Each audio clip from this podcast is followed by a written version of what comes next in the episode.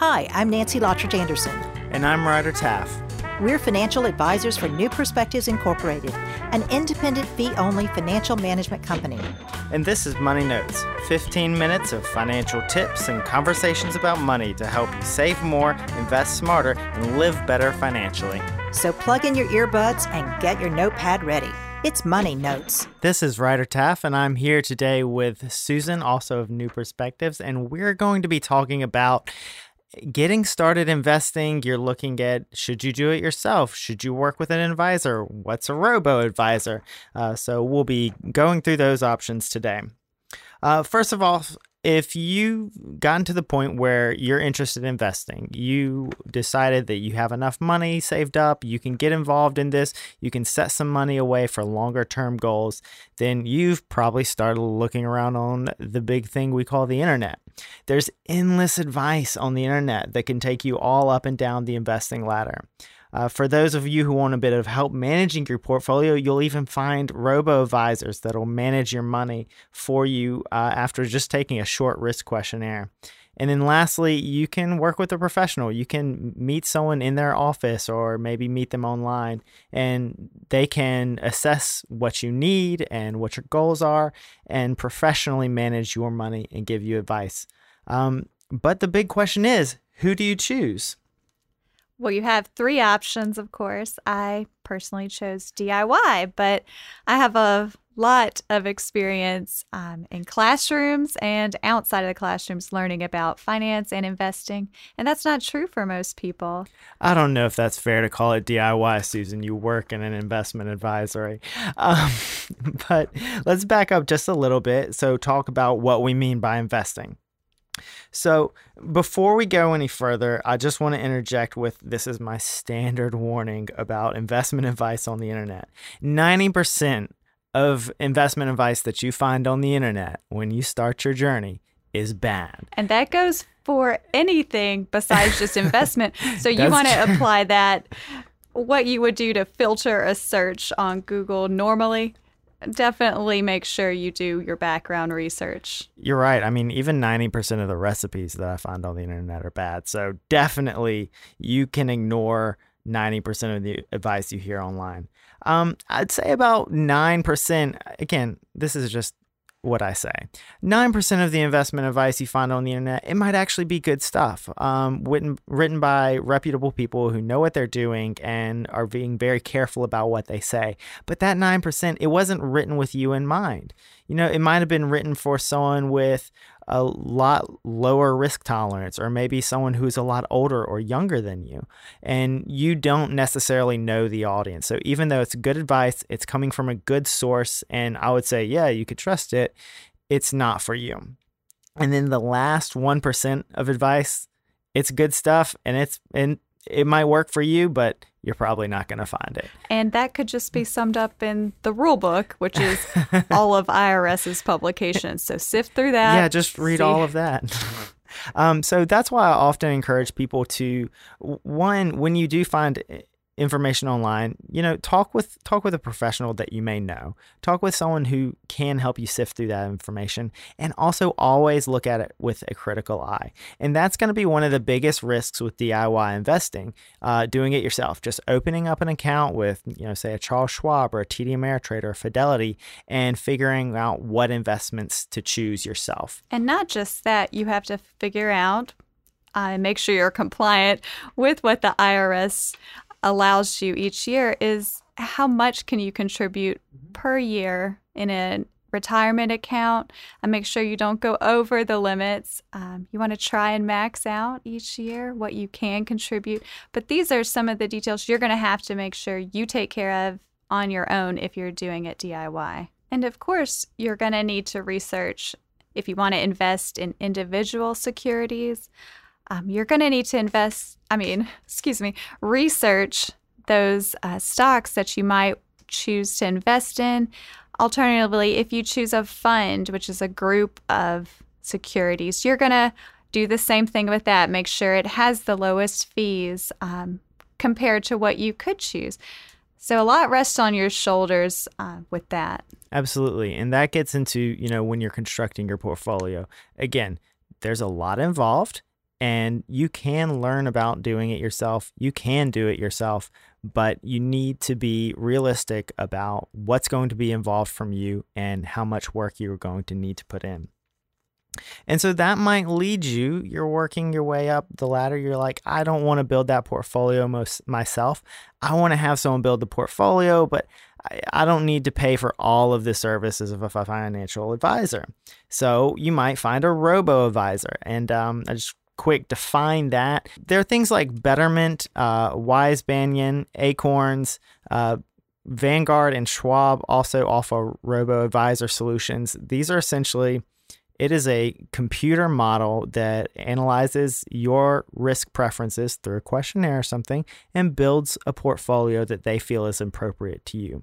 Uh, there's very little human intervention in the process of funding that account and getting that account invested, and they automatically do all of the investing for you. And with that, they generally offer decent advice. Uh, we were warning about tax issues you may run into. Robo advisors usually do a good job of saying, hey, these are your limits with your tax advice. Here's some other considerations for you. And they will also provide you with all the tax reporting that you need. So they do a small level of service above doing it yourself. But the process, like I said, you open an account, you give them, you do a risk questionnaire, and then you fund the account. So I know both of us have looked at robo advisors before. We've done their risk questionnaires and we found some very widely varying answers. Susan, you had a weird result once.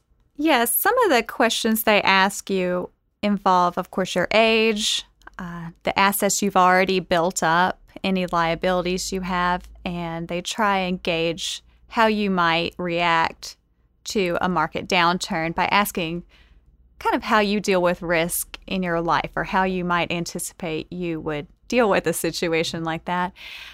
And I've answered these questions before, and the model that the robo advisor put me in was not a model I would have put myself in. It was much more conservative than I felt someone my age with my assets um, should it would be appropriate. And so I chose to do it on my own rather than use it rather than go advisor. with a model that might be too conservative for you. And that's an important consideration. Um, some of the robo advisors have ways you can you can adjust that risk level yourself, um, but they're not always they're they're trying to build a model that's going to work for as many people as possible. So there's not as much flexibility as, again, working with a professional who can tell you why they're building the model, what their assumptions are, and you can say, well, actually, that's not going to be such an issue for me. Uh, your robo advisor doesn't necessarily know that you have a good bit of cash saved up, and so you don't need bonds in your portfolio. Uh, whereas a professional, a good professional, should be doing this similar sort of risk questionnaire, but will also try and is usually more capable, being a real life human, of measuring your risk broad more broadly and seeing what else that you have. And you get a lot more hands on and personal information from, of course, a person rather than maybe from a robo advisor who you're going to have to be very proactive about inputting that data if your situation changes. So, the main thing about working with a human, as we've clearly moved on to talking about working with a human, is that they can offer a lot more detail and a lot more nuance and react to situations in a lot different ways than a computer can.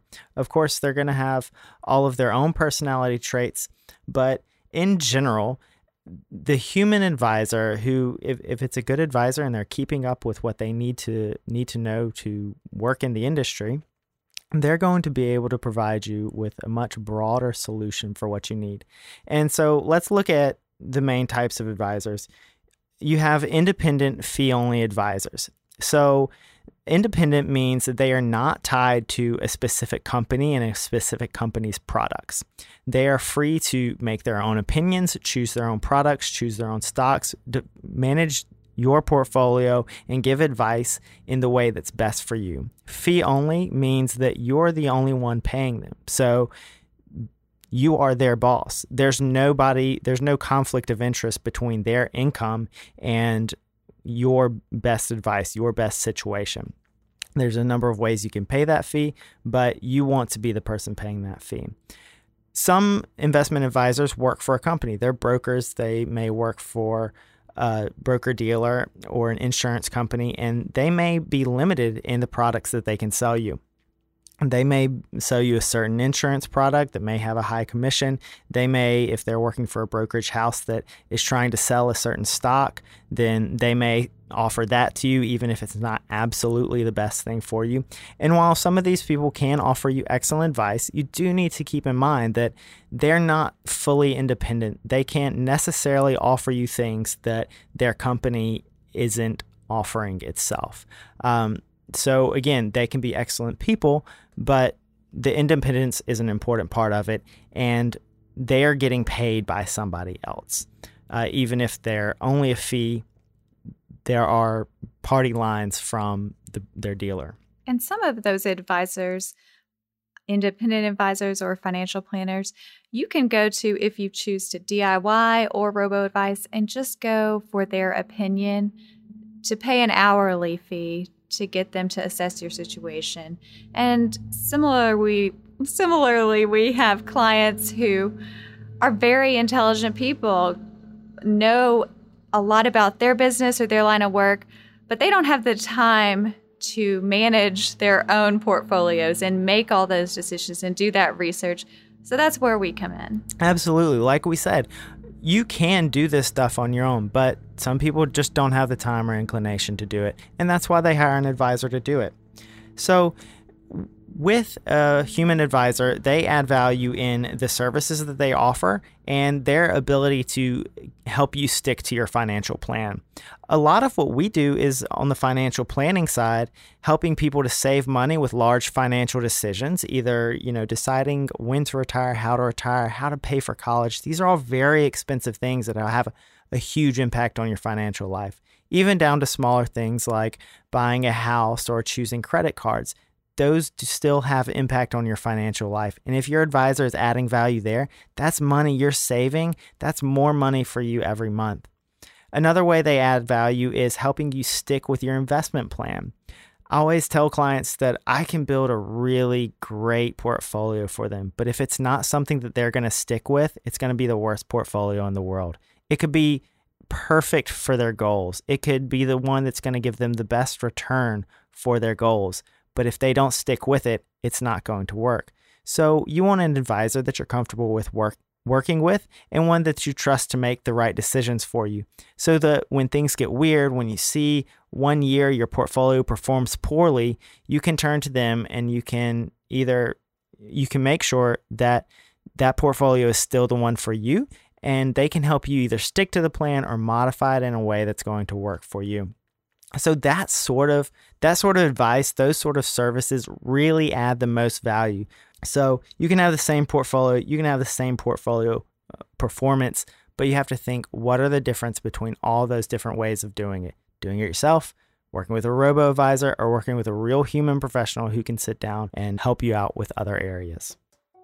I'm nancy lottridge anderson and i'm ryder taff and this was money notes Find us at newper.com, N E W P as in Paul, E R.com. Call us at 888 831 3158.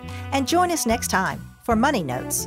New Perspectives Inc. is a registered investment advisor registered with the Securities and Exchange Commission. In no event shall anything said here be interpreted or construed as a solicitation to effect securities transactions or provide personal investment advice. A copy of New Perspective Inc.'s written disclosure statement is available upon request. For more money notes, listen to the full episode at www.newper.com.